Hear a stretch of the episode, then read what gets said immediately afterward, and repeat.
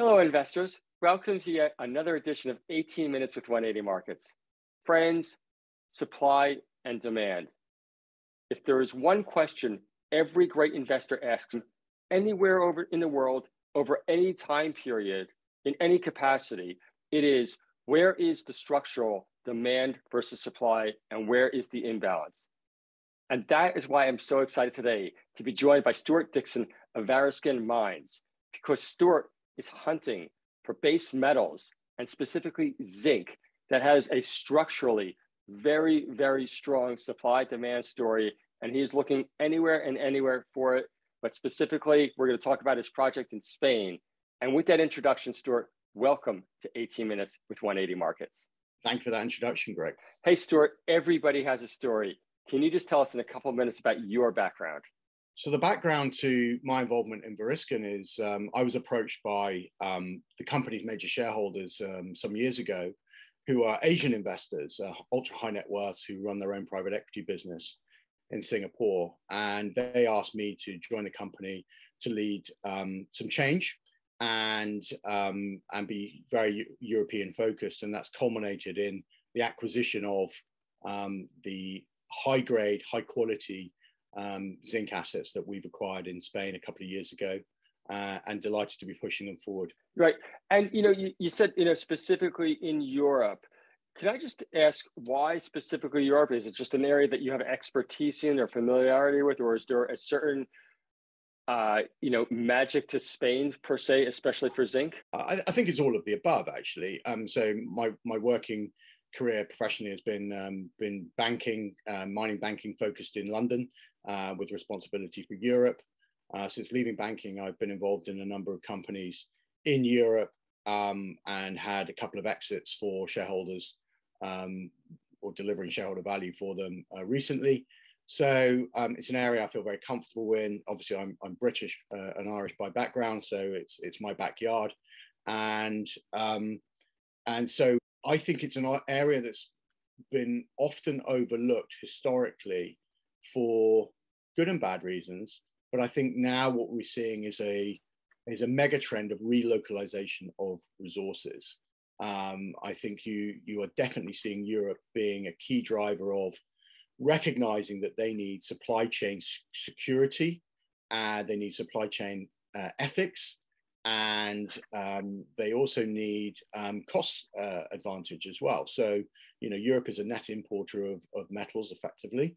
And um, even as recently as this, in the last couple of weeks, you've had the European Battery Alliance, um, of which Variscan is proud to be a member, um, putting out a joint statement basically saying that they're making huge progress in their critical metal strategies. Um, but the one area of weakness uh, still to work on is supply uh, in Europe. And um, what they are proposing a number of proposals to uh, increase permitting uh, uh, speed and transparency to be able to get that through, to be able to liberate um, the metals which um, which actually Europe is very very well endowed with. Yeah, it sounds like it's extremely company friendly. And then, you know, specifically, can we turn to the zinc market for a second? Just tell investors about the zinc, you know, what is going on with the market and why is it so attractive? So, the headline is zinc's on a tear uh, right now, and um, it's uh, it's absolutely flying. So, we're seeing a spot price of, of well over four thousand US dollars per ton. Um, we are approaching all-time highs, and certainly near-term highs have been smashed. Um, what's driving that is a number of things. So on the supply side, um, the energy dynamics, which certainly we're seeing in Europe, is causing smelter shutdowns, has, has definitely um, led to, to reduction of supply of refined zinc in the market. You've seen falling inventory. So if you look at LME warehouse stocks, um, they are very, very low. If you look at what's in the ports in, uh, in uh, Bilbao or in Rotterdam, it's very, very low. Um, so, you know, there is supply concern, and I don't think energy is going to change that, uh, or energy prices are going to change anytime soon up here. So, I think that's with us for for the long term.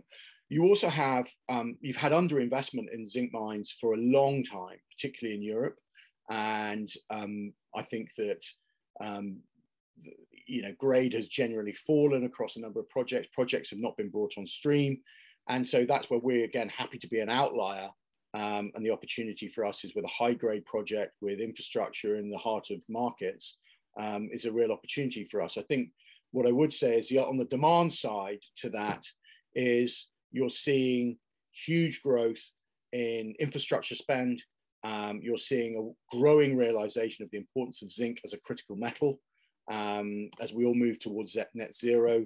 So sure. zinc has huge applications in uh, solar and uh, wind uh, energy generation, and those are those are huge growth markets. So we expect the demand side to remain very strong for zinc. Yes, and as I said in the introduction here, you always want to be investing where there's a supply demand imbalance. And then, you know, specifically towards the Variscan projects, you have two projects in Spain, one in northern and one in the southern southern part. Up north, you know, Novales Udias project. Can you just tell us a little bit about it? And then maybe also we'll talk about the catalyst and the most recent news as well. So it's a um, it's a great project. Uh, it's a brownfield project with with with with a lot of greenfield upside. So we're de-risked in a number of ways because it's centered around a former producing uh, mine called the San Jose mine, which we commenced drilling last year and uh, are currently in the latter stages of phase two drilling currently. Um, this is a high grade asset. It's an MVT style area, deposits in the Basque Cantabrian Basin. This is geology that's been well understood. And these assets were formerly all part of Asturiana de Zinc, which was a large uh, conglomerate which was acquired by Glencore, sorry, Xstrata, um, which was then acquired by Glencore. Um, so we are just adjacent to uh, Reocin mine, which is um, one of the world's largest MVT mines, which closed in 2003, as I said, operated by Xstrata. So we're in the right address. We're in an ore field already. We know that. And right. um, what our what our strategy is is to pull together um, the the um, the resources that are in in that area to look at whether we can restart uh, San Jose, bearing in mind what I said about price. We're in a super high price environment. Um, so let's look to take advantage of that and um, also make new discoveries in that area. We, we do not believe that there has been active exploration. We do not believe um, that, um, uh, that, the, that the ore field is fully depleted. And I think the fact that we found lower lenses in San Jose last year and have continued to extend them this year is testament to that. Um, and so um, I'm very su- super excited about about the San sorry the Novales Udias project because not only has it got a great um, geology, it's got high grade zinc, it's got high grade right. uh, lead, but it's also the enabling factors, and these are things that typically kill projects. So what do I mean by that? This Please. is this is infrastructure. So we are um, 35 minutes drive from Santander. This is an international port, deep water port. Uh, I was with the um, the port manager on my last trip to Spain. They're super keen to provide us with any warehousing, shipping support that we may need for export. Um, we also have an international airport at Santander because I use it regularly. Um, and we also have uh, the, uh, the San Juan smelter, which is operated by Glencore. Again, visited them recently down the road. So we have routes to market, whether it be domestically at San Juan, which is the world's second largest zinc smelter, um, who who some again a, former Asturiana de Zinc asset, so they understand a lot of the project that we have, and we're you know we have a great collaboration, sharing knowledge, telling us how it was back in the day. Um, we have a lot of mine development already in place. Uh, we have power on site. We have water on site. So when I say the enablers, they're all sure. they're all there. Right, all those little pieces that you know people may take for granted, or or certainly can delay down to so certainly they spell delays for other projects for sure and it could oftentimes be years.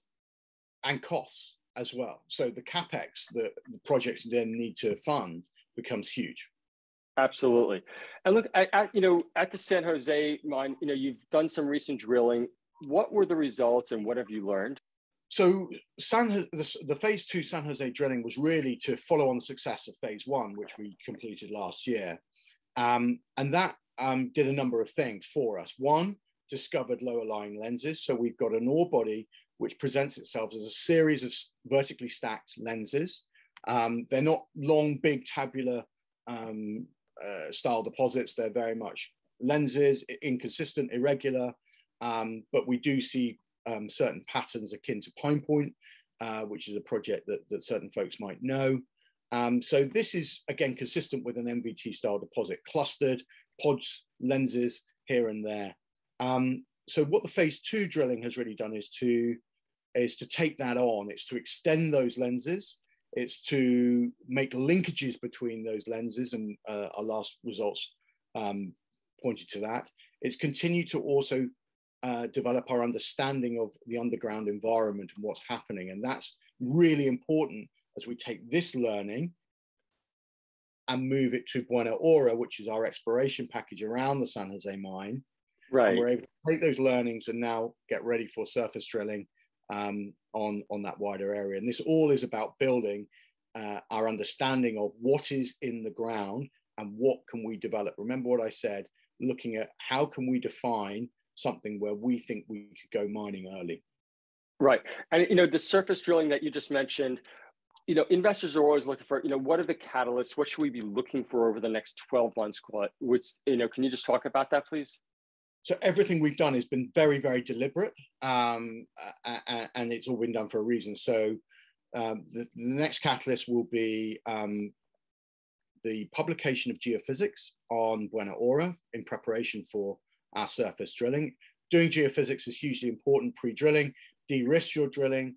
So it ident typically identifies anomalies, typically identifies new targets and confirms existing targets. So you're getting more bang for your buck when you drill. So that work has been done and we'll be looking forward to reporting that really short, uh, in, really shortly the drilling at San Jose, we've got assay results. Again, it's published that we're, we're, we're expecting assays very soon from there. And then we okay. uh, expect to have a further set of assays from, from San Jose. So we've got drill, drilling results, we've got geophysics results. And at the same time, we're also looking at uh, um, producing the so what. And the so what here is you've got all this historic data, you've got all this data drilling that you've been done with geophysics. What is the size and scale of this deposit looking like? And I'm working very hard with with with external consultants and our in-house in-house geological team to be able to come out with a with the so what and the scale and scope of this project. And I'm super excited, given that we have a 9K strike. Uh, I can hear it. And we have a 3K strike on the Udias trend. So what I really want to do is put some shapes, some numbers, and to that, which will then inform how we then look to maybe commission concept studies, restart studies of the San Jose mine. Fantastic, fantastic. And now, and moving on to the Guajaras project, can you just talk to us a little bit about that one? So Guajaras is a is almost like a lookalike in some ways because it's again a former brownfield uh, mine. It's centered on uh, La Union mine. Uh, again, former high grade. This is much more poly polymetallic. Um, so we're seeing quite significant silver grades there, as well as seeing um, nice lead zinc grades as well. Um, we have un un unashamedly focused on the Novales Udias project because that is our main effort. You need a flagship. Sure. resource allocation is super important for junior. Um, so we have done um, sampling down there in the last year. That came back with very positive results. And, uh, and we're currently planning geophysics down there and we're also currently planning drilling down there as well. So um, it's a super exciting project. Um, it does have to play second fiddle to Novales um, because that's where I think greater value creation will occur, at least in the short term.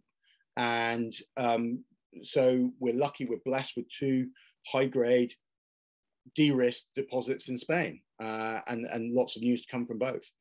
Right. And just to be clear, but those activities you just mentioned for Guajaras, would you expect them to take place over, call it the next six to 12 months? Y yes, yes, exactly right. Okay, great. And then also, you know, let's not forget that in Australia also you have some small, small, what I'd call upside optionality projects. Can you just discuss that a little bit for the audience because they may not be aware? Yes, it's, it's I mean, Variscan's heritage is actually in Australia, um, not only corporately, but, but operationally. And so, whilst we have tidied up over the years some of our holdings, our legacy holdings, um, and realized value from those, we still do retain a number of working interests or NSRs in various different projects. And I think I would just point to sure. um, the NSR, 2.5% NSR we have over uh, a piece of exploration ground adjacent to the Woodlawn mine in New South Wales, um, which just recently been bought and looking to restart that zinc mine. So again, it, it improves our exposure of zinc, not only from Spain, but also in Australia and is consistent with the thematic. You know, we, we're, we're very clear about zinc. We're very clear about critical metals more widely and obviously zinc's role in that. Hey, Stewart, you know, I have to ask, you know, zinc hovering about $4,200 a ton, you know, really going crazy what are investors missing with Variscan, you know, and, and, frankly, a lot of the zinc companies between the share prices and the commodity prices, because there really does seem a disconnect. Oh, there's a huge disconnect, Greg. Um, and it's not just zinc. I mean, actually, when I look across, um, probably the only one that's really truly mirroring commodity price growth and uh, equities growth is probably lithium. Um, For sure. And, and that's got a whole new set of supply demand dynamics to it. But um, I think certainly certainly there is a disconnect in, in our own share price. Um, I, you know, I, I, find it completely unjustifiable. Um, I think the market's missing out, um, and the feedback we have is, look, you know, this is a great story. Um, you're cheap, and so you know, my simple answer is, well, you know, let's let let's re-rate. And I think zinc has often been overlooked, and because it's typically been controlled by a small number of folks. And it's not an area where juniors typically have had access to. And so, um, you know, certainly in the in a, in a wider global sense. So, you know, and I think more of the focus has been on copper in the base metal space. But I think it's worth just pointing out that zinc outperformed copper 2021. Um, zinc was up 28% in 2021. That certainly outperformed copper and is already up 25% year to date, again, outperforming copper. So, right. um, you know, while people feel that copper is the greatest way to play critical metals, um, it's clearly not. Um, so, um, right. I, am not saying there's anything wrong with copper, but, you know, I think zinc, zinc is over, overlooked. And um, I think that those, those chickens will come home to roost um, for sure. Yeah, I, I agree. Hey, Stewart, we have to keep these interviews short, but for the audience, if there are one or two points about Variscan that you really want to leave the audience with, can you just let us know what they would be? So I think they would be de-risked, um, great commodity exposure, uh, undervalued, and uh, and set for growth. Absolutely, and including up and coming drilling results. Stewart, thank you so much for your time. We're definitely looking forward to staying in touch with you seeing these results, and as we said, you know, enjoying this huge supply demand story. Thank you for your time. Thanks, Greg. Bye bye. Thank you for watching another presentation by 180 Markets. Don't forget, if you want access to thousands of ASX capital raises, head on over to 180markets.com.au, sign up, and get on board for our very next capital raise. Thanks for watching.